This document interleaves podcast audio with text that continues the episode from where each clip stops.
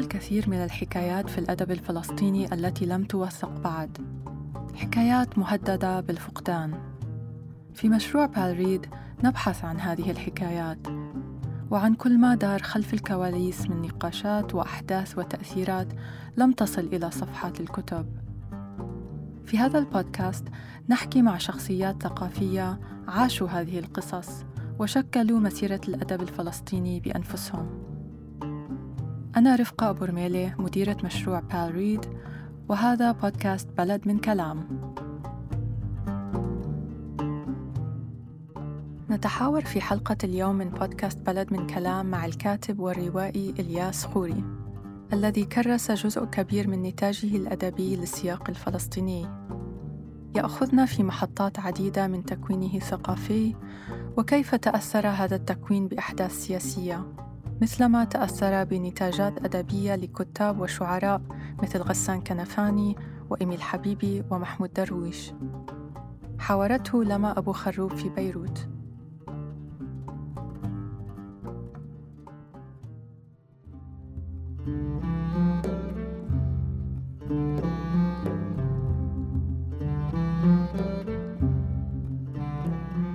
بداية شكراً لك أستاذ إلياس على هذا الوقت اللي حطعتينا إياه.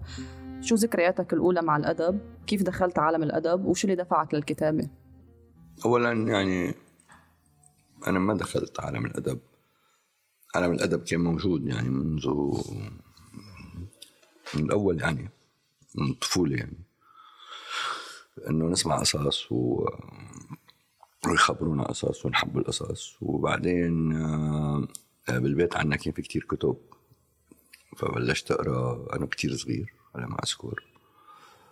وقرأت أول شي بلشت بروايات التاريخية تبع جرير الزيدان، يعني قرأت ألف ليلة وليلة. بعدين قرأت فعالم الأدب يعني هو جزء من حياتي، كانت منذ الأول يعني ما بتذكر. وبعدين علاقتي بالشعر العربي كمان قديم كتير، لأنه كانت ستة آه آه تحفظ شعر المعلقات، فكانت كنت أعرف المعلقات وأنا عمري سبع سنين، يعني إنه أنا على علاقة بالمعلقات وبالأدب العربي القديم، يعني بالشعر العربي الكلاسيكي. فبالأخير ما دخلت أنا عالم الأدب. أنا عالم الأدب آه هو دخل فيه أنا ما دخلت فيه. آه بعدين طبعا القرار إني أكتب، آه آه كتبت كتير أنا صغير، يعني مثل كل الناس، نشرت بجرايد وهيك، يعني مقالات وقصص وحكي حركات من هالنوع. بس ما يعني كنت ولد أربعتاشر وثلاثتاشر وخمستاشر شيء. آه، القرار إني أكتب آه، حصل وأنا عم خلص دراسة بفرنسا، آه، كان عمري اثنين وعشرين سنة، فكنت عم بدرس علم اجتماع، مخلص يعني علم الاجتماع. فقررت إنه أنا بدي أجرب أكتب، آه، بدي أكتب أدب، ما بدي أكتب علم اجتماع، إنه أنا مش. فبلشت جربت أكتب رواية، وكتبت رواية ونشرت بعدها بثلاث سنين يمكن. وبعدين جيت من فرنسا واشتغلت بمركز الأبحاث الفلسطيني، وطلبوا مني أو كانوا عم يناقشوا إنه أنا كنت إنه كسوسيولوج، وظفوني كسوسيولوج، وإنه عم يناقشوا شو بقدر أكتب كتب. قلت لهم بدي أكتب كتاب أنا عن الرواية العربية. فطلعت كتاب اسمه اسمه تجربة بحث عن أفق الرواية العربية بعد هزيمة حزيران سبعة وستين. و وبهالأثناء عملوا باثنين وسبعين لما استشهد غسان كنفاني، عملوا عدد خاص عن أو ملف خاص عن عدد كنفاني عن كنفاني بمجلة شؤون فلسطينية. فوقتها كان محمود درويش شي جاي على من فلسطين يعني، وكان يشتغل من المركز، كان يحرر باب اسمه إسرائيليات، يعني ترجم صحف إسرائيلية يعني بيعرف عبراني. فمحمود اقترح أني أنا ساهم بالملف، فطبعا فكتبت أول مقال جدي يعني كبير كان عن غسان، عن قراءتي قراءات كيف قريت غسان كنفاني، وطلع بملف في إحسان عباس، يعني في بابازي، يعني في يعني الأدب، يعني بيعرفوا نقاد الأدب الكبار يعني، وهكذا. فما في بداية عمليا، في مجرد علاقة إذا بدك تكوينية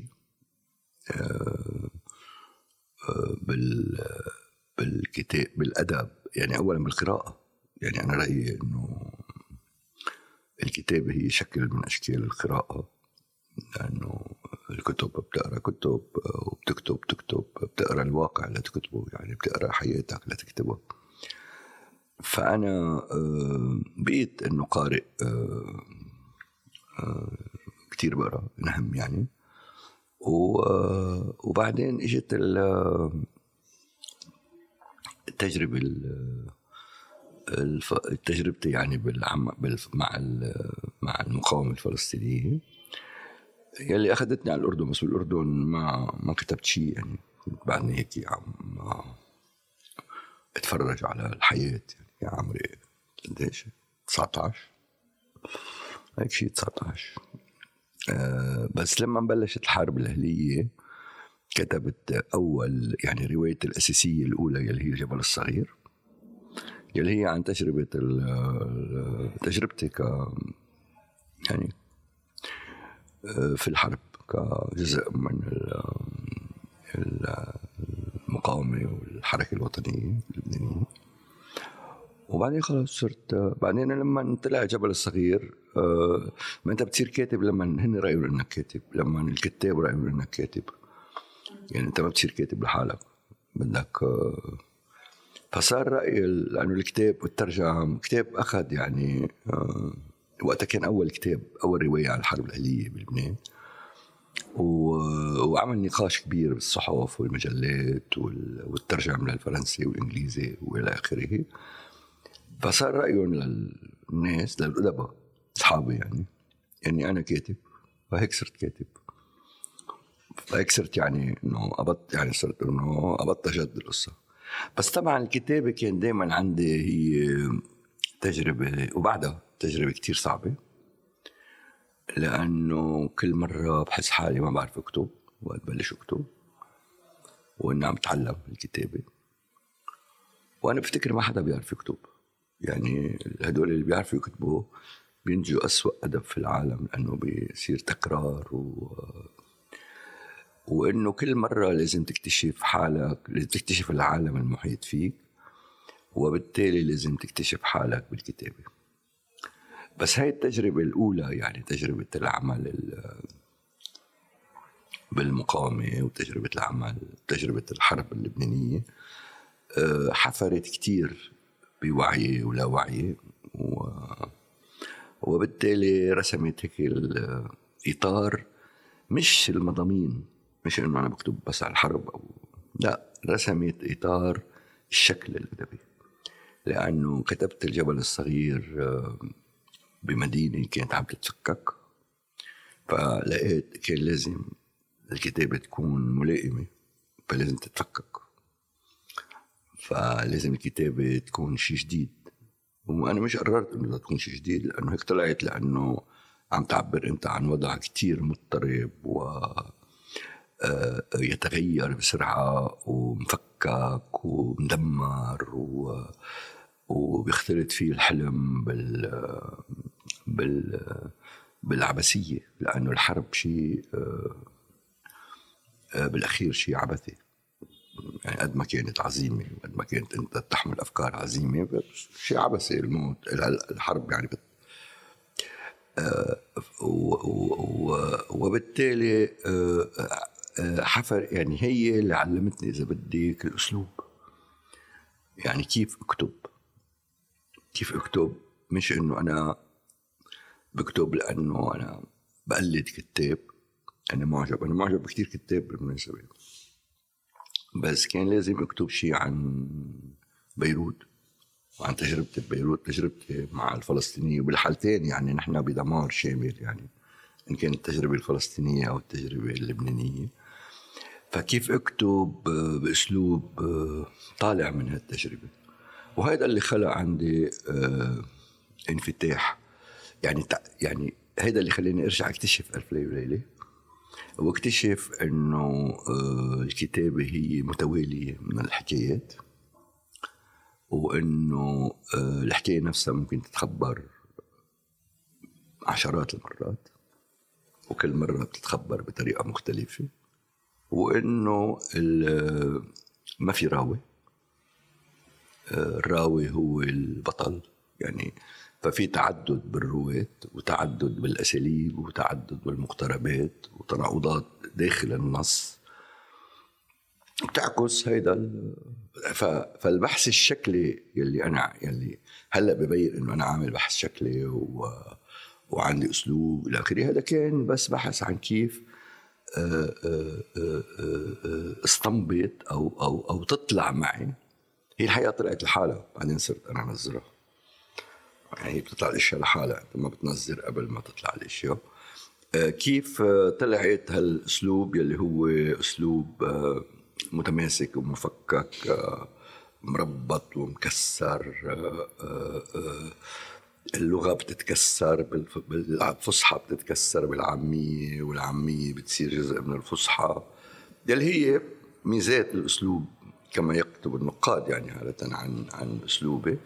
اللي هي طلعت لأنه أنا بس بدي أعبر عن عن الحياة مثل ما أنا عشتها، وطبعا هاي التعبير وصلني لقناعات كبرى إنه هيك الحياة، مش لأنه في حرب، إنه الحياة مزيج من الحلم والعبث، مش لأنه في حرب هيك الحياة، هي الحياة هيك، وإنه تخبير القصص هيك بتخبر القصص. روحوا تذكروا كيف بتخبركم ستكون القصة، بتكتشفوا إنه القصص هيك بتخبر، القصص ما لا بداية ولا نهاية، القصص فيلتة، القصص ممكن إعادة تأليفها كل مرة، هيدي الحياة. فهل تجربة علمتني يعني خلتني شوف الحياة بمنظار آخر، والأسلوب الأدبي والأدب بمنظار آخر. كيف برأيك أحدثت الهزيمة اهتزاز بالساحة الثقافية، وكيف كان أثر هذا الحدث عليك وعلى سيرتك الثقافية؟ لا لا الهزيمة بعد هلا نحن كلنا عايشين بعد سبعة وستين، الهزيمة دمرت المجتمع العربي، تأثيرها بده دراسة عميقة، لأنه أنا رأيي كل اللي عايشين هلا من التفكك والتفتت وكذا هو من أثر هزيمة سبعة وستين، وأثر عجز العجز عن عن صد الهزيمة اللي هي عجز حرب تشرين أكتوبر يعني ثلاثة وسبعين، اللي هي كانت محاولة محدودة جدا وفشلت رغم بطولات الجيش المصري العظيم يعني، بطولات فعلا بطولات، بس إنه فشلت. فنحن عايشين لهلا بثقل خمس حزيران، نحن كلنا يعني الأمة العربية يعني المشرق العربي، الأمة العربية المشرق العربي كله تحت تأثير الهزيمة. هلأ طبعا رد الفعل الأول للهزيمة كان نمو هائل للعمل المسلح، العمل الفلسطيني المسلح يلي استقطب شباب من كل البلاد العربية يعني، كان معنا توينسي ومغاربة و وعراقيين وسوريين ولبنانيين ويمنيين، شيء عجيب يعني التطوع اللي صار، وخصوصا بعد معركة الكرامة ستين ب على النهر يعني على بالغور. ف بس وكان رأينا انه بلشنا من جديد يعني، بلشنا على الانطلاقة، هاي الثورة الحقيقية اللي ما ما كانت يعني ما فشلت الأنظمة أو الانقلابات العسكرية اللي تعملها، هاي أول ردة فعل. بس فعليا بالعمق هاي الثورة آآ آآ كمان فشلت كمشروع ثوري عربي، فشل ما نجح، ما قدر يهزهز بنية النظام العربي، بالعكس صار النظام العربي يتلعب يتلعب فيه، وانتهت انه ثوره فلسطينيه محدوده. آآ آآ وبعد اثنين وثمانين طبعا انتهت انه صارت فلسطينيه بمعنى التقني، انه يعني بقى في عرب، العرب اللي كانوا ببيروت وكله فرد يعني، كله صار بالمنافذ الاوروبيه مثقفون الى اخره. ف وانا برايي صعود التيارات الاسلاميه هي نتيجه سبعة وستين، بلش صعودا. يعني إذا واحد بيرجع بيقرأ كتاب صادق العدم النقد، لا نقد الفكر الديني، بس عم بلشت العجائب بمصر. أول شيء عجيب عجيبة الزهور العذراء، يعني شعب يأسان، يأس مطلق. الجيش المصري تشرشح، تشرشحنا ليوم الشرشحة بالسبعة وستين. فبلشت التيارات الأصولية تنمى، وطبعا بمواجهة من اليسار الماركسي. بس طبعا اللي حفر عميقا بالمجتمع هو التيارات الأصولية، أساس أنه دائما بالكوارث الإنسان بيرجع يعني بده يلاقي تفسير غيبي ليحل مشاكل أنه ما قدر نحلها، بركي الله بيحلها. يعني ف... فنحن عايشين بهزيمة سبعة وستين. مش نحن مش أنه بدنا نحكي عن هزيمة سبعة وستين باعتبارها حدث في الماضي، مثل ما أنا رأيي نحن عايشين نكبة ثمانية وأربعين. نكبة ثمانية وأربعين مش حدث بالماضي. يعني مشكلتنا مع فلسطين، مع هالقضية، إنه هاي قضية هل شو عارفين هاي هاي قضية ما في مرحلة فيها تقفل. يعني النكبة ما وقفلت، لأنه بعض الإسرائيليين عم يمارسوا النكبة بالفلسطين هل يعني ما وقفوا أساسا. يعني قالوا إنه بعد حرب ثمانية وأربعين صار هدنة وما بعرف شو بتجليد، صار هدنة فعلا، بس ضلوا مصادرة الأراضي و وصلنا لل سبعة وستين يلي هلا نحن بالضفه الغربيه وغزه عم نعيش النكبه حرفيا، عم نعيش يعني رهاصات ال ال يعني فالنكبه مستمره والهزيمه مستمره. فنحن عايشين للهزيمه سبعة وستين، مش نحن طلعنا منها بنحللها ونحن عايشين. يعني هيدي هيدي ما هيدا هون ترجع الادب. هيدي مش مش مشكله، هيدي اهم، هيدي ميزه الادب تبعنا، انه انت ما بتحكي عن الماضي. انت يعني لما انا بكتب عن النكبه انا مش عم بكتب عن الماضي، عم بكتب عن هلا. ولو عم بكتب عن هلا عم بكتب عن عن ثمانية وأربعين. يعني ميزه هالالتباس بالتعاقب التاريخي ناتج عن سيوله الهزيمه وسيوله سيوله النكبه وسيوله الهزيمه. بعدهم هن سايلين علينا، واللي عم شوفوا هلا يعني آه وقائحة اتفاقات إبراهيم وقبلها كامب ديفيد وقبلها أوسلو، هي الهزيمة، هي سبعة وستين، هي هزيمة سبعة وستين. شو شو عم شوف شو صار يعني إنه يعني مصر تسترجع سينا من دون السيادة العسكرية على سينا، هي قبول بنتائج الحرب سبعة وستين، قبول بالهزيمة. الفلسطينية يقبلوا بذلك التنازل تبع أسلو الاستسلامي. لا الفلسطينيين عمليا بأسلو استسلموا انه اوكي خدوا خدوا ثمانية وسبعين بالمئة من الارض، اعطونا نحن اثنين وعشرين بالمئة بنعمل لهم دوله. بس حتى بالاستسلام، والاستسلام لم يقبل، اسرائيل ما بدها. بتقول له يا عمي استسلمت شلحت ثيابي، بقول لك لا، بده يبيدك، لانه والاباده مشروع طويل. فأنت أمام وضع محقق جدا ومستمر. فالكتابة عنه هي كتابة عن تداخل الأزمنة ببعضها، وكيف أنت تقدر كنص أدبي أنك, إنك يعني تحط سوا من دون ما تفتعل أفكار أديولوجية، تسقط عليها أديولوجيا. لأنه هي هيك بالواقع، مش هيدي إيديولوجيا إيديولوجيا عم تقول عم توصفها أنها هي هيك. فنحن قدام نكبة سائلة وهزيمة سائلة. بداية السبعينات أنت رحت على باريس للدراسة، ليش اخترت باريس؟ وشو الظروف اللي أدت لروحتك لهناك وشغلك على الأسروح؟ لا أردت على باريس لأنه بالصدفة يعني أجتني منحة، كنت شاطر مدرسي، أجتني منحة على باريس ورحت على باريس. يعني ما في بعدين أنه باريس يعني وقتها كانت باريس هي بعد أيار ثمانية وستين، كل اليسار، كل الأفكار، كبار يعني المفكرين والفلاسفة اللي طبعوا ثقافة العالم. يعني بالأدب عندك رولان بارت، بالفلسفة عندك يعني لوي ألتوسير وميشيل فوكو. يعني كان كانت هي المختبر الأكبر للثقافة بالعالم، وثقبت أنه أجتني منحة فرحت عبريز وحضرت صفوف لكل هدول العظماء. يعني كانت تجربة فظيعة كتير حلوة. وعملت أطروحتي مع عالم اجتماع فرنسي كتير مهم كتير كبير اسمه ألان تورين. كان موضوعي عن الحرب الأهلية بلبنان سنة ستين ألف وثمانمئة وأربعين ألف وثمانمئة وستين. فهذا الشغل اللي كان. بس عمليا كنت بفرنسا كانت أكبر، يعني كانت تجربة لأتعرف لأتعلم على تجربة اليسار الجديد بالعالم، على آثار جيل أيار ثمانية وستين اللي هو اللي هو جيل صنع الثقافة الفرنسية بعدين يعني، والعالمية مش بس فرنسية. و ولحتى هيك آه.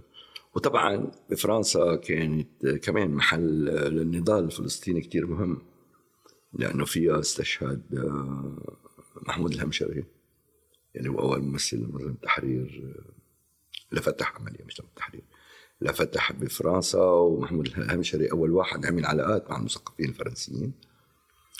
آه بعدين استشهد عز الدين قلق اللي هو صديق صديق كبير يعني، واللي هو كمان كاتب بيكتب قصص قصيرة واهتم بالفنون التشكيلية.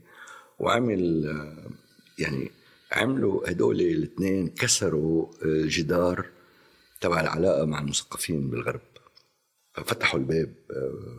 وطبعا دفعوا حقه انه ماتوا، يعني انه قتلوا. فكانت محل كمان كتير غني للتجربة النضالية الفلسطينية. مين كمان كان بعد؟ في حدا من الزملاء أو الرفاق تعرفت عليهم هناك؟ تعرفت على كتير ناس، تعرفت على فاروق مردام كله كانوا يعني جماعة فتح يعني، على فاروق مردام، على لا اللي السمبر بعرفه من بيروت، بس كمان اشتغلنا سوا فرنسا. أبراهام قليون، آه، مين بعد؟ يعني هدول الأساسيين اللي كانوا آه، أصدقاء يعني. وبعدين وقتها إجا سعد الله والنوس الله يرحمه على على فرنسا. وقتها كان عم يكتب كتاب عن جون جينيه، وطبعا هون كان الاحتكاك الأول بأفكار جون جينيه. كنا نعرف إنه جون جينيه آه، كتير مؤيد للفلسطينيين. وبعدين باثنين وسبعين جون جينيه إجا عاش بجرش وعجلون مع الفدائية، وبعدين إجا على بيروت. تعرفت عليه بيروت يعني، إجا على مركز الأبحاث وأنا عملت الترجمين، أنا ترجمت لهم، عمل هيك لقاء. وبعدين قعدت شفته عدة مرات، ويلي هو طبعا تجربة العلاقة بجون جينيه والتعلم من جون جينيه تجربة كبرى، لأنه واحد من أعظم كتاب الكرة الأرضية، وما بعرف حدا فلسطيني قده. يعني هو اللي كتب، هو سكان بيروت وقت الاجتياح بالصدفة، وقت وقت مسجلة شتيلة وصبرا، وهو كتب أول نص وصار نشر بالفرنسي، يعني نشر بكل لغات العالم، اللي هو أربع ساعات في شتيلة، اللي هو مش فضح المزرعة، المزرعة فضحوها التلفزيونات، بس اللي كتب بعمق عن دليلات هيك الأسى والمأساة الفلسطينية. هو نص من أجمل نصوص الأدب بالعالم. التاريخ الاجتماعي اللي درسته بباريس كيف أثر على كتابتك وتطورك الأدبي؟ الحقيقة أثر معنا أنه أنا أنا رايح يعني كنت محضر حالي للتاريخ الاجتماعي، يعني أدرس التاريخ الاجتماعي، و... وتعلمت كتير. بس كل ما تعلمت كل ما اكتشف أنه هاي مش شغلتي يعني، ولازم خلص يعني خلصنا باحترام يعني. بس أنه لا انه آه انه مش هذا المحل طبعا. يعني في فرق كبير بين بين تشتغل عالم اجتماع آه وبين تشتغل كأديب. آه عالم اجتماع هو يعني بيوثق ودقق وكذا، والأديب هو اللي بيقرا الأعماق الأشياء اللي ما حدا بيشوفها. يعني محلين متناقضين كتير. بس كتير تعلمت، بمعنى أنه صرت شوف المجتمع وشوف التفاصيل وشوف التناقضات. يعني العلوم يعني هلا هلا بقرأ عن المجتمع وبقرأ فلسفة وبقرأ يعني. الأدب هو ملخص ملخص العلوم كلها. يعني كل العلوم الإنسانية بلخصها الأدب، فأنت لازم تعرفهم كلهم، بس الفرق الفرق كيف تشتغلوا، كيف تشتغل فيهم، يعني بأي روح، بأي بأي عقلية، بأي مقترب. ومشان هيك مثلا أنا برأيي مثلا يلي بده يؤرخ الحرب الأهلية اللبنانية الحالية بده يقرأ الأدب، بده يقرأ رواياتنا، لأنه الأدب التاريخ مش عامل شيء، نحن اللي عاملينه. مشان هيك يا رأيي كارل ماركس لازم تقرأ بلزاك لتفهم فرنسا، إنه بالأخير الأدب هو اللي بيعبر عن أعماق التحولات الاجتماعية بس بطريقة أخرى وبغير بغير أبروش. يعني بالرجوع لبيروت، لما رجعت من بيروت بعد لما رجعت لبيروت بعد هيك، إلى أي مدى اختلفت الساحة الثقافية بين بيروت باريس؟ وهل بإمكاننا أن نعتبر أنه هاي نقطة تحول شهدت تركز الحركة حركة الثقافة الفلسطينية؟ لا لا، باثنين وسبعين الثقافة الفلسطينية كانت كتير مبلشة ببيروت، يعني كان في بيروت مركز الأبحاث وهون مؤسسة دراسات وفقط. بلش البناء الثقافة الفلسطينية ببيروت بعد اثنين وسبعين، بعد ما أنا رجعت، يعني آه لما إجوا الشباب وجابوا الإعلام الموحد ودور النشر و وعملوا دور نشر وإلى آخره، وإجوا كل الشعراء والأدباء تبع جاي من الأردن كلهم، يعني هربانيين من الأردن، وبعدين إجوا العراقية اللي هن لاجئين عند الفلسطينية، وإجوا السوريين اللي لاجئين عند الفلسطينية، فاختلطت الأشياء. وأنا رأيي هيدي عملت ببيروت نبض ثقافي هائل، يعني طبعا ما غيرها لبيروت جذريا، ولكن أعطاها البعد تبعها الأساسي، لأنه بيروت بالأساس هي يعني مدينة مدينة ثقافية عربية بالأساس، هي بتنشر لكل العرب، يعني من زمان هذا بالستينات والسبعينات بالستينات. إذا أنت مصري بدك تصير كاتب بدك تنشر ببيروت، ما ولا ما أحد بيعترف إنك كاتب. فكانت هي مدينة الثقافة العربية، بس هون أخذ هذا المعنى مضمون كتير جديد، لأن أولاً تواجدوا الكبار الشعراء، يعني من محمود درويش لسعد يوسف لمعين بسيسو، كبار النقاد، يعني كله كان هون، صاروا كلهم بيروت. هادي العلوي اللي هو أهم مثقف عراقي ودارس إسلاميات، يعني هو كان ببيروت، كلهم بيروت كان. فكان بيروت يعني مثل مختبر الثقافة العربية اللي عم تجرب تقاوم هزيمة سبعة وستين. يعني صدر العدم كتب هون النقد الذاتي بعد الهزيمة، آآ آآ وكتب هون نقد الفكر الديني اللي كان بياخدوا على الحبس يعني ببيروت. عبد الله القسيمي المفكر السعودي نشر كتبه عالم ليس لنا وإلى آخره ببيروت، لأنه يعني ما كان في ينشره بالمحل تاني. زعيم المعارضة تبع الجزيرة العربية ناصر السعيد تبع السعودية كان هون، قرروا بيروت، وبعدين انخطف من بيروت، وبعدين زتوه خطفوه الصلوات السعودية، زتوه من الطيارة من الربع الخالي. يعني هذا قبل قبل منشار، يعني المنشار له تاريخ قديم، منشار محمد الخشقجي، يعني ف بقي كله بيروت. يعني يعني في فترة بين بين ثلاثة وسبعين وال كانوا وثمانين واحد وثمانين، لأنه قبل الغزو الإسرائيلي بسنة بلشت بيروت تتفكك، بلشت بلشت علامات علامات الترهل والانهيار، انه وفهمنا انه خلصت، انه جايين الإسرائيليين يحصدونا، يعني كنا عارفين هالشيء، ما كان حدا عنده اوهام. فلهالفتره يعني خمسة سنين كانوا قمه بالابداع والفن وال والصالونات الأدبية والنقاشات والخناقات والتيارات والصحف. وبعدين كانت في صحف، يعني كان واحد كان صحف بيروت مش مثل هلأ، يعني تصلح للبس المناقيش فقط. كيف تغيرت الساحة الثقافية بعد خروج منظمة التحرير بال اثنين وثمانين؟ الحقيقة مرقنا بمراحل، يعني مش يعني أول الخروج كان مخيف، لأنه كان فيه مثل إجماع، حتى مثقفين كانوا محسوبين على اليسار، يعني على الحركة الوطنية إنه بشير وتأييد البشير وكذا. كنا نحن كم واحد كتير معزولين معزولين عزلة خانقة. أتذكر قد إيه أنا عشت بصعوبات هائلة، يعني كنت إذا نزل على القهوة بالحمرة انشتم، يعني بال بالقهوة بالهورشو والإكسبرس، يعني وقتها هونيك تجمعوا مثقفون يعني. كنا نشتم قراءات يعني. جاوب على شقلوب لما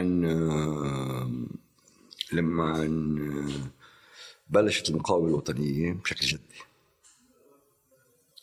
فقلب الجو كليا، بلش يقلب الجو كليا. وقت أنا كنت بريد سفير يعني، رجعت على السفير، أنا كنت مطرود من السفير قبل اثنين وثمانين لأنه كتبت إشياء عن النظام السوري وزعجت الإخوان السوريين. بعدين بعد الاجتياح إنه خلاص ما في حدا يلاقوا حدا يسب إسرائيل يعني، فجابوني أكتب. فوقت على ما أذكر كتبت مجموعة مقالات طلعوا بكتاب اسمه زمن الاحتلال، كان أول صرخة إنه بدنا نقاوم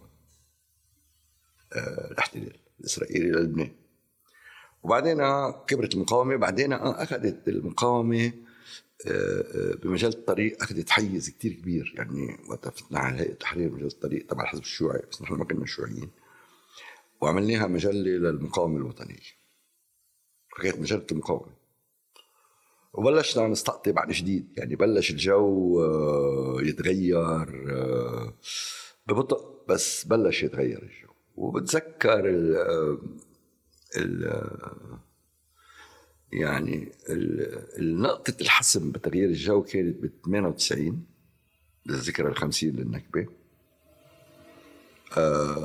لما المسرح بيروت احتفل بالذكرى الخمسين للنكبة على مدى ثلاثة شهور كنت أنا مديره. وبلشناها بمسيرة ألفين وواحد على مقبرة صبرا وشتيلة اللي كانت مزبلة يعني، كان محل هيدا القبر الجماعي هلا كان زبالة، فجبنا جرافات ماء، عاملين حركة أمل مزبلة،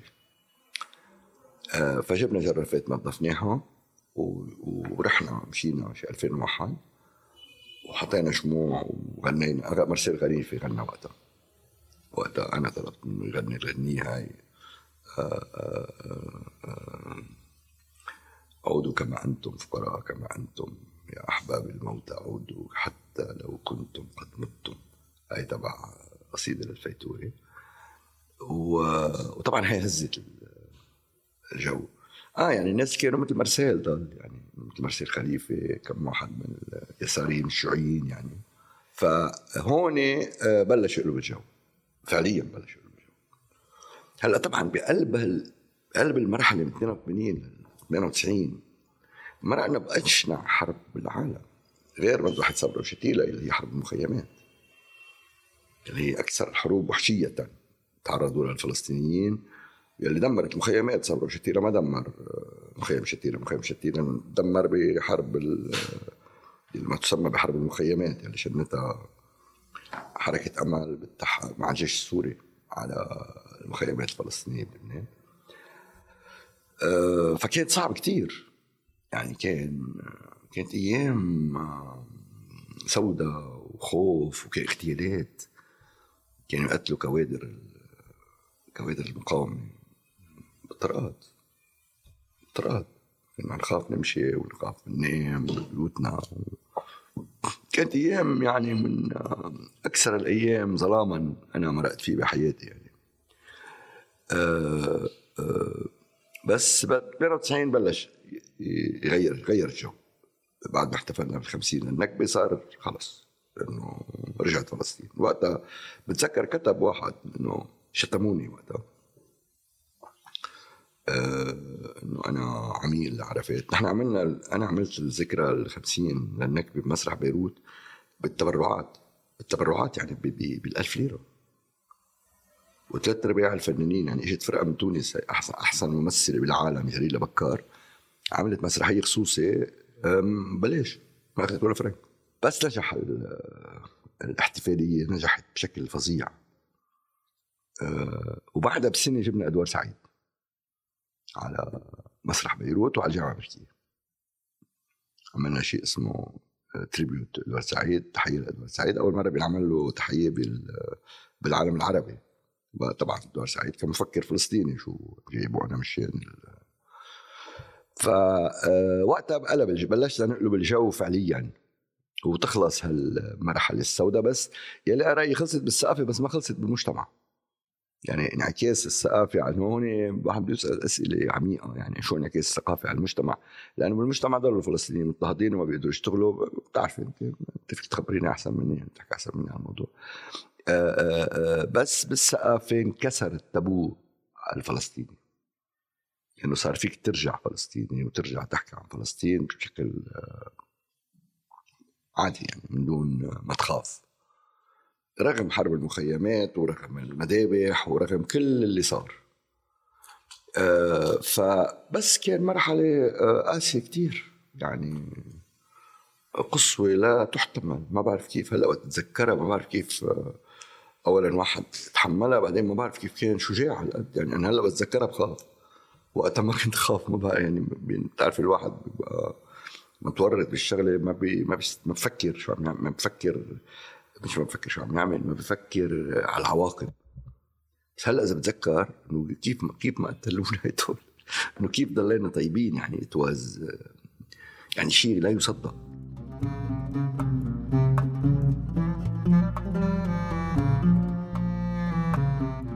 بسم الله. بدك تقدمه قبل؟ إيه رح أقرأ رح أقرأ آه نص صغير يعني. آه الحقيقة هو أنا عندي رواية اسمها أولاد لقيتو. صد هي ثلاثية، صدر منها جزئين. الجزء الأول اللي تحت عنوان اسمي آدم، والجزء الثاني اللي هو تحت عنوان نجمة البحر. وهلأ أنجزنا الاسم الثالث والأخير، يعني خلصت الثلاثية يلي عنوانه رجل يشبهني، وهذا رح يطلع قريباً عن دار الأدب ببيروت. نشرت فصل منها بمجلة دراسات، العدد الأخير بمجلة دراسات الفلسطينية، الفصل بعنوانه أيقونات جنين، اللي هو عن تجربة عن تجربة مخيم جنين بال ألفين واثنين، يعني بال بالصورة الواقعة، يعني بالهجوم الإسرائيلي والمعركة الكبرى اللي صارت بجنين. فهون رح أقرأ أول رواية، هون شيء يعني أنه حتى ما نقي وشربك القارئ وشربك السامع، يلي هو المدخل تبع هذا الجزء الثالث، يلي عنوانه من أنت. وعنوان الكتاب رجل يشبهني. أجلس في شقتي الصغيرة في نيويورك وحيدا ولا أحد، حتى صورتي في المرآة لا أراها. أرى ضبابا أبيضا يرسم وجه رجل يشبهني. يجب أن أن أصدق ادعاء هذا الرجل بأنه أنا آدم بن حسن دنون. اختار المنفى لأسباب لا تحصى، لكنني أشك في كلامه. يستطيع أن يقول ما يريد، مستعيرا أصوات الآخرين ومرددا حكاية علاقة المنفى بغربته في بلاده. لكنني أعرف أن أفق المنفى فتح أمامه فجأة حين التقى صديقه وزميله أيام الدراسة في جامعة حيفا نحوم هشرمان، ووافق بلا تردد على مشاركته في مطعم بالمتري في نيويورك. أما سبب هذا الارتماء في مشروع الهجرة إلى نيويورك فله اسم واحد، هو داليا. داليا العراقية الأم والبولندية الأب هي السبب. أو لنقل إنه قرر أن يهاجر بعدما انتهت علاقته بها، وهي علاقة دامت عشرة أعوام. عندما اختفت داليا من حياته اكتشف أن كل ما يربطه بهذا الهنا قد انقطع، وأن عليه أن يمضي إلى هناك. عندما كانت تحت الدوش في ذلك الصباح القائد من شهر تموز، شعر بأن الماء الذي انهمر على جسمه قام بمحو مشاعره، كأن الحب كان نصا كتب على أوراق تحلل فيها الحبر حين مسه الماء. رأى بقع حبر الحب تنتشر على جسمه، فتح الحنفية على آخرها فانهمر الحبر في أرض الحمام التي صارت تشبه بحيرة صغيرة زرقاء. نشف جسمه ولبس ثيابه وهو يشعر بأنه صار خفيفا، وأنه يريد أن يمضي إلى المقهى البحري كي يشرب قهوة الصباح على إيقاع الموج. شرب فنجان قهوة سادة، أشعل سيجارة ونظر إلى بعيد الأزرق، وفي البعيد رأى وجهه يتداخل بزبد أبيض خفيف يتشكل قرب الشاطئ الرملي قبل أن يختفي. ضربه أسى مفاجئ في كل مفاصله، وشعر بأن خفته لم تكن سوى وهم، وهبط عليه الحزن وصار كمن فقد ظله. تمام. طيب شو السياق الزمني والفكري اللي انكتب فيه هذا النص؟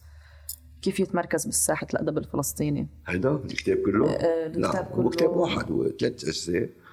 هو عن تجربة الجيتو باللد، عن اللي اللي بيرجز الأول بيعرف يعني بتعرف الإسرائيليين بعد ما طردوا أغلبية الشعب الفلسطيني في ناس بقيوا آه بالمدن، اللي بقيوا بالمدن يعني باللد والرملي ويافا وحيفا وعكا آه آه عايشون بجيتو. عايشون يعني مثلا باللد المنطقة اللي كانوا فيها اللي هي بين بين كنيسة مارجريس والجامعة والمستشفى سيجوها بالأسلاك الشائكة وصار مثل قفص.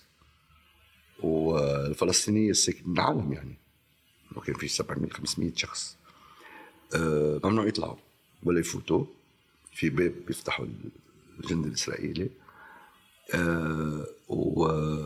والفلسطينيين سمعوا لأول مرة اليهود عم يحكوا عن المكان وسموه جيتو. الفلسطينيين ما بيعرفوا شو جيتو. الجيتو كلمة كانت تستخدم بأوروبا للحكي عن أحياء اليهود المقفلة.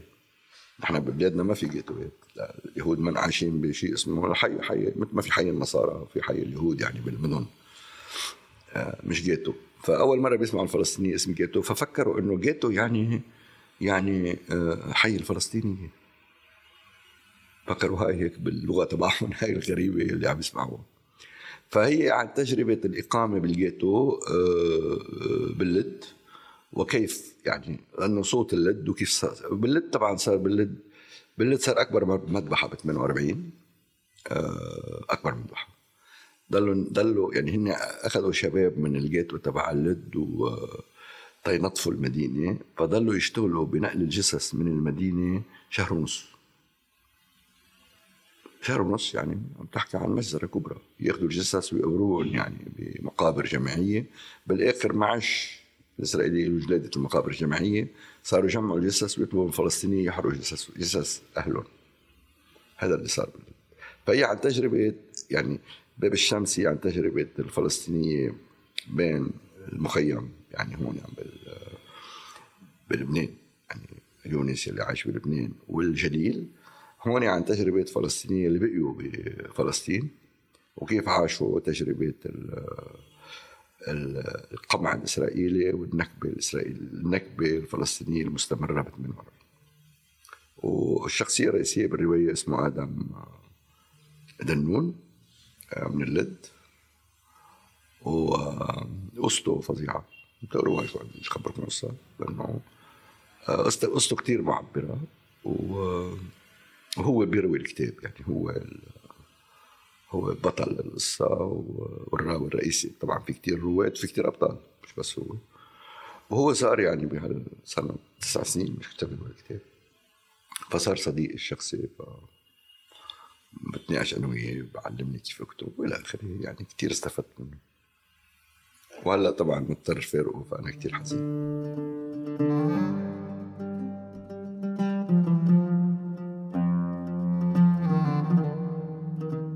كتاب تعتبره مؤثر بسيرة الأدب الفلسطيني؟ كان طبعاً. الرفيق الدائم هو غسان كنفاني عملياً. رجل الشمس هو الكتاب اللي كتير أثر فيه بشكل عميق، يعني بشكل نفسي وعقلي وروحي عميق. وبعدين كل أدب كان غسان، يعني أدب غسان وهذا غسان فظيع. شو شنو شنو شو بده هيك قراءة متأنية، لأنه أدب غسان كله أدب ناقص، مش عنده ولا رواية كبرى ولا إنه هيك مثل كأنك حاطة منصة وإنه رجف الشمس بالشهيد خزان المي وحوالين خزان المي عائد إلى حيفا بالبيت يعني، وما في خلفيات حقيقية يعني للأشخاص. ولكن غسان كنفاني لقت، وهيدا أهمية غسان، لقت السؤال الفلسطيني الأساسي اللي هو سؤالنا نحن كلنا، سؤالنا إنه كيف بدنا كيف بدنا نعيش بهذا العالم الذي ليس لنا، مثل عنوان أحد مجموعاته القصصية، عنده مجموعة اسمها عالم ليس لنا. فكيف بدنا نعيش بهذا العالم اللي ليس لنا وكيف بدنا نغيره؟ فغسان بهالمعنى لعب دور أساسي. ثم غسان إذا بندرس تطور الأدب الفلسطيني، غسان حط الأسس يعني في اثنين أنا رأيي بنعملوا اللغة الفلسطينية بالأدب، هن غسان ومحمود درويش. يعني غسان أول هيدا علاقة المرأة بالأرض، إنه الأرض مرأة والمرأة أرض، هي بتلاقيها برجف الشمس، بينام أبو قيس على الأرض وبشم ريحة الأرض، تطلع من ريحة مرأة طالعة من الحمام وبغسل شعرات، إنه الأرض مرأة، ال ال ال ال ال ال الشجر بشر، إنه خلط الطبيعة بالإنساني يعني بالتجربة الإنسانية. آآ آآ ثم عند محمود الإصرار على كلمة فلسطيني بعاشق من فلسطين، يعني هو عنده قصيدة عاشق من فلسطين اللي ما بتفهم ليش كل ثلاث سطور فلسطينية طلعيني فلسطيني، إنه اللي هو تأكيد إنه إحنا إنه في هوية. فهدول الاثنين يعني غسان ومحمود هن اللي شكلوا بذور الهوية الفلسطينية يعني. وهذا المهم بالقراءة بالأدب الفلسطيني، المهم كتير إنه هيدا اللي نسميه نحن المناخ الفلسطيني حتى ما نقول هوية، نعمل بالأدب مش بالسياسة.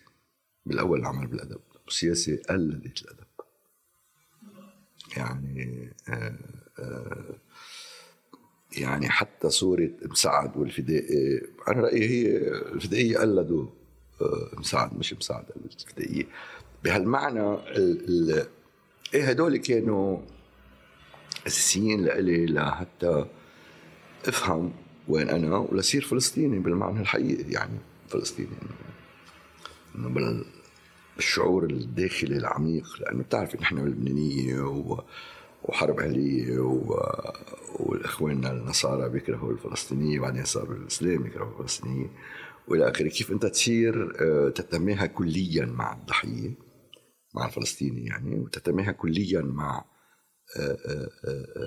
النضال من أجل العدالة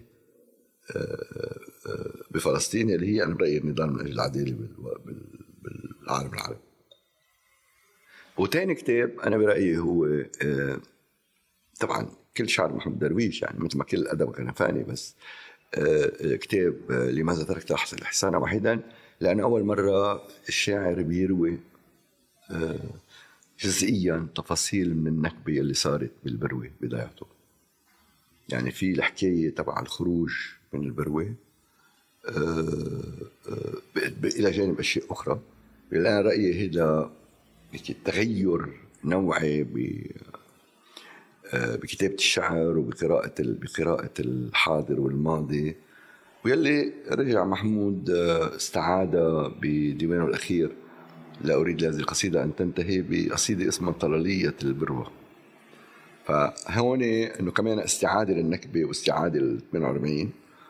أنا رأيي كتير كتير كتاب مهم، عدا أنه أنا رأيي هون بهالكتاب يعني كان فترة صار فترة من ورد أقل محمود درويش أخذ منحى جديد يعني، رايح على على شعرية الأشياء وخفف شال الخطابة وصار شعره أكتر بيحكي الأعماق الإنسانية وبيحكي تجربة الإنسان وين ما كان وبأي مكان وبأي زمن.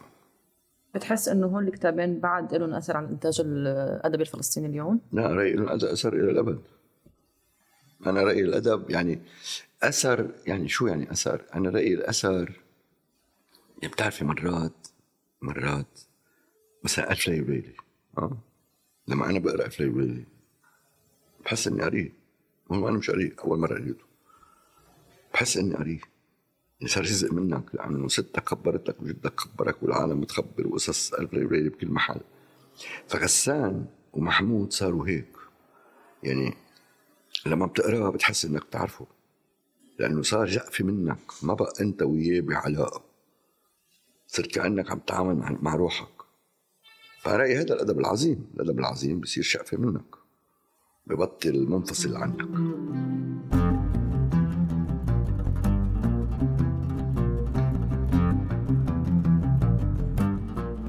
في الحديث عن المجلات، بداية شو هي محورية الدور اللي لعبته المجلات الثقافية بتكوين المشهد الثقافي الفلسطيني بعد النكبة، إن كان بالمنفى من خلال مجلات مثل شؤون فلسطينية أو الكرمل، أو بالداخل مثل الجديد ومشارف؟ لا، هلا داخل قصة كبرى، داخل داخل قصة أخرى، داخل أنا رأي الأدب الفلسطيني بعد النكبة، يعني الشعر الفلسطيني بشكل أساسي بعد النكبة طلع داخل وحول حول الاتحاد والجديد وحول وحول يعني كانوا كلهم تلاميذ إميل حبيبي، محمود وسميح، كله كله وهيدي الحركة اللي عملها عملها يعني عملت حول الاتحاد الجديد، يعني عمل الحزب الشيوعي الإسرائيلي بين المزدوجين، يعني آه اللي هن كانوا كلهم فلسطينيين وعرب. آه هاي الحركة جوهرية كانت ببلورة الوعي الفلسطيني. أما بلبنان، آه أما بال بال بالمنفى يعني برا، آه انعمل انعملت عدة، مش بس شؤون فلسطينية، انعملت عدة مجلات يعني وجرايد والآخره. هلأ شؤون فلسطينية ومركز الأبحاث الفلسطيني لعبوا دور أساسي بتأسيس الوعي تبع الفلسطيني و... وتأسيس البحث ومعرفة إسرائيل. يعني قبل مركز الأبحاث ما كنا نعرف شو يعني كيبوتز،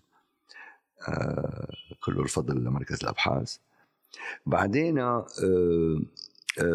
على المستوى الأدبي، آه أرأي في مجلة عاشت ببيروت سنة بس كفت حياتها برات بيروت، هي الكرمل، اللي لعبت دور مركزي بالثقافة، اللي كان رئيس تحريرها محمود، اللي آه لما بلشت يعني أسسناها أسسناها أنا ومحمود، وأنا يعني أنا كنت مدير التحرير، وبلشنا فيها بأول شغلة عملناها هي مقابلة مع أميل حبيبي.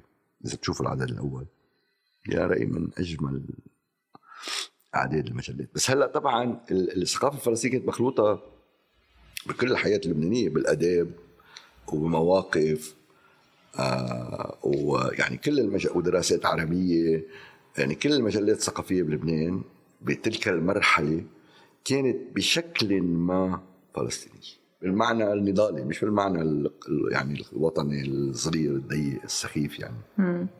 في أسأل كيف اختلفت تجربتك بين الكرمل وشؤون فلسطينية؟ جذريا، شؤون فلسطينية مجلة سياسية، مجلة فكرية سياسية. هل كان في عليها قيود ولا ما كان في قيود على الكتاب؟ لا كان، لا ما كان، لا وقت أنا كنت يعني سكرتير تحرير ما كان في قيود. هونيك نهار حاولوا يعتقلوني السبعة عشر، اجوا احتلوا المركز الأبحاث وحاولوا يعتقلوني السبعة عشر وسألنا تركناهم. هذا كان سبب الاستقالة. آه أنا ومحمود استقلنا، ومحمود راح تونس وأنا رحت على السفير، وبعدها بسنة إجا محمود وعملنا الكرمل.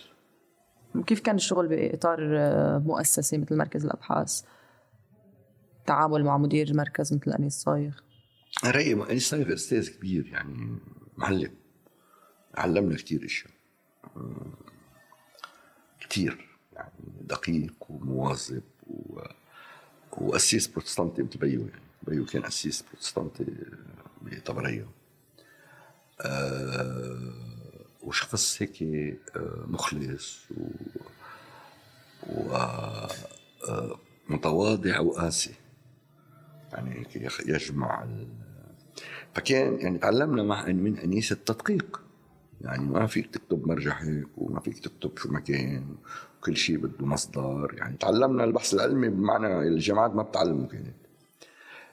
فمركز الأبحاث بهالمعنى دوره أساسي. بعدين طبعاً لما ترك أنيس وصفي محمود وأنا وإلى آخره، يعني ملنا شوي للأدب وبعدين تركنا وزعبوا، يعني تجربتنا خلصت. وبعدين راح المركز يعني سلموا له، بفتكر استلموا صبر جريس وبعدين الإسرائيليين نسفوه ثمانية وثمانين وخلصنا، خلص يعني التجربة. بس أنا رأيي لعبوا دور مركز الأبحاث، لعب دور مركزي بتأسيس الثقافة يعني السياسية والفكرية الجدية الفلسطينية، يعني بإعادة يعني صناعة الوعي ب إن كان بفلسطين بالموضوع الفلسطيني أو بال بدولة الاحتلال الإسرائيلي.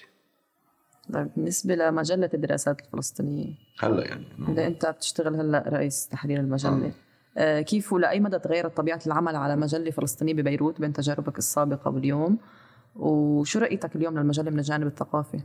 أولا يعني الفرق نوعي لأنه ما في حدا ببيروت، يعني أنا ما في ثقافة فلسطينية ببيروت، ما في حدا، فكتير صعب الشغل.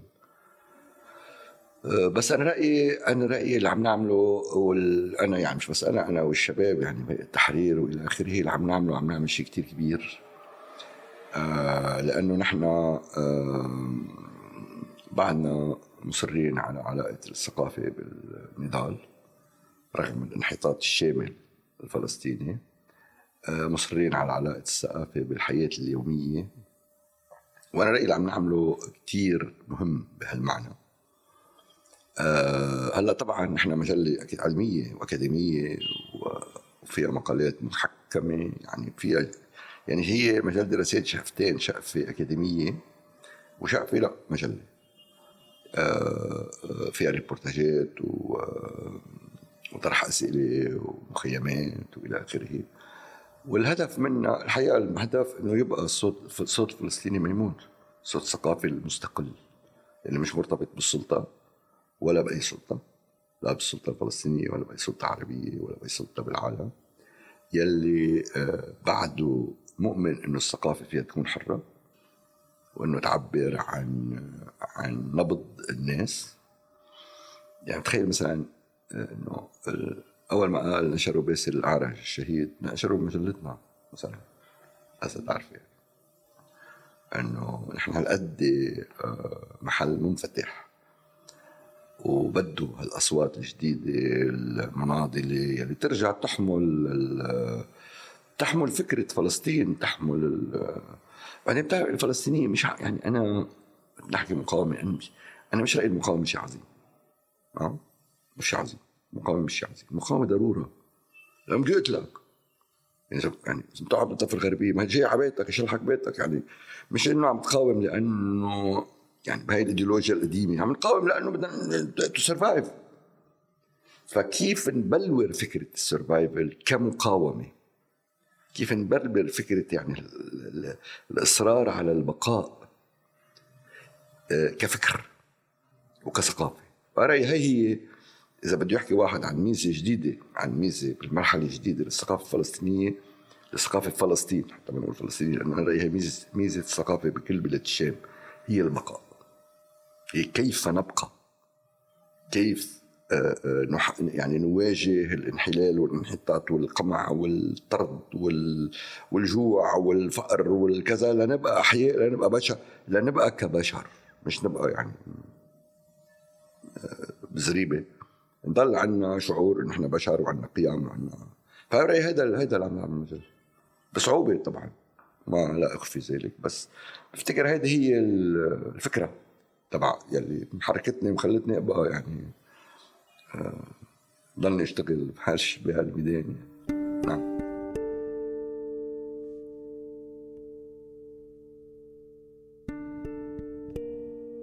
بدنا نحكي شوي عن شخصيات ثقافية أنت التقيت فيها، مثل التقائك بإيميل حبيبي بال ألف وتسعمية وثمانين بمدينة براغ، ولما عملت معه حوار.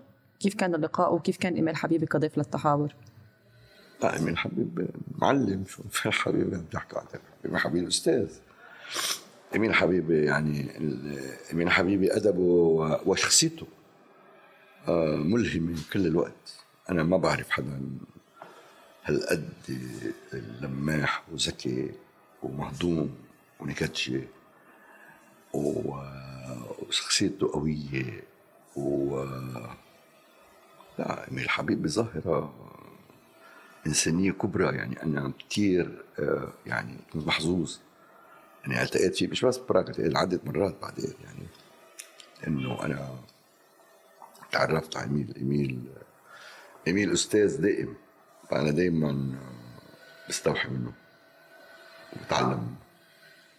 طيب بالنسبة للكاتب والمترجم أنطون شماس اللي تقاطعت كمان مسيرتك معه وكان له إسهامات أدبية بس بعدين اختفى عن الساحة، شو أهمية مساهمة أنطون؟ أري أنطون هو كتب واحدة من أهم الروايات بتاريخ الأدب الفلسطيني اسمها عرباسك، وأنطون لا عرباسك رواية عظمى. وأنطون إنسان مثقف كبير كتير، ويمكن تواضعه بيخليه ما بقى يكتب، مش لأنه اختفى. يعني هالقد متواضع وهالقد نبيل. آآ آآ بس أنا برأيي اللي عمله بأرابيسك غير أنه كتب رواية فلسطينية عظمى، أنا رأيي عمل أكبر تحدي لإسرائيل، للأدب الإسرائيلي وللغة العبرية، وورجيهم أنه هن ما بيعرفوا عبري لليهود، أنه لأنه ما بيعرفوا أصلا. يعني العبرية لغة سامية وعربية، مش لغة فرنجية مثل الأشكناز. يعني فلا لا أنطون، بس أنه أرأي بكفة واحد يكون كتب رواية واحدة عظيمة، ما بدك أكتر. يعني شو أميل حبيبي كتب رواية واحدة عظيمة متشائل، ما بنقول اختفى. هلا الفرق بين إيميل وأنطون، إيميل ضل يكتب أي كلام يعني، بس عمليا رواية إيميل هي المتشائل، ما في يعني الباقي مش مش أدب عظيم. أنطون كتب رواية واحدة عظيمة وأنا رأيي بكفي.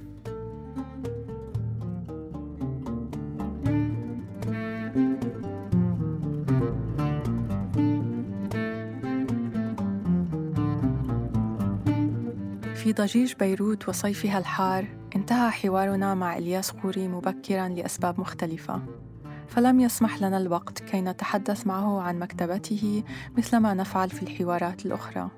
رغم ذلك يتركنا مع أسئلة عديدة حول الأدب الفلسطيني، وأهمها كيف تكتب النكبة المستمرة. شكراً لإلياس خوري ولما أبو خروب على هذا الحوار.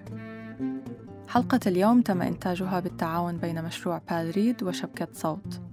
إعداد، إنتاج وتحرير إبراهيم عبده، وأنا رفقة أبو رميلة مقدمة بودكاست بلد من كلام. انتظرونا في الحلقة القادمة.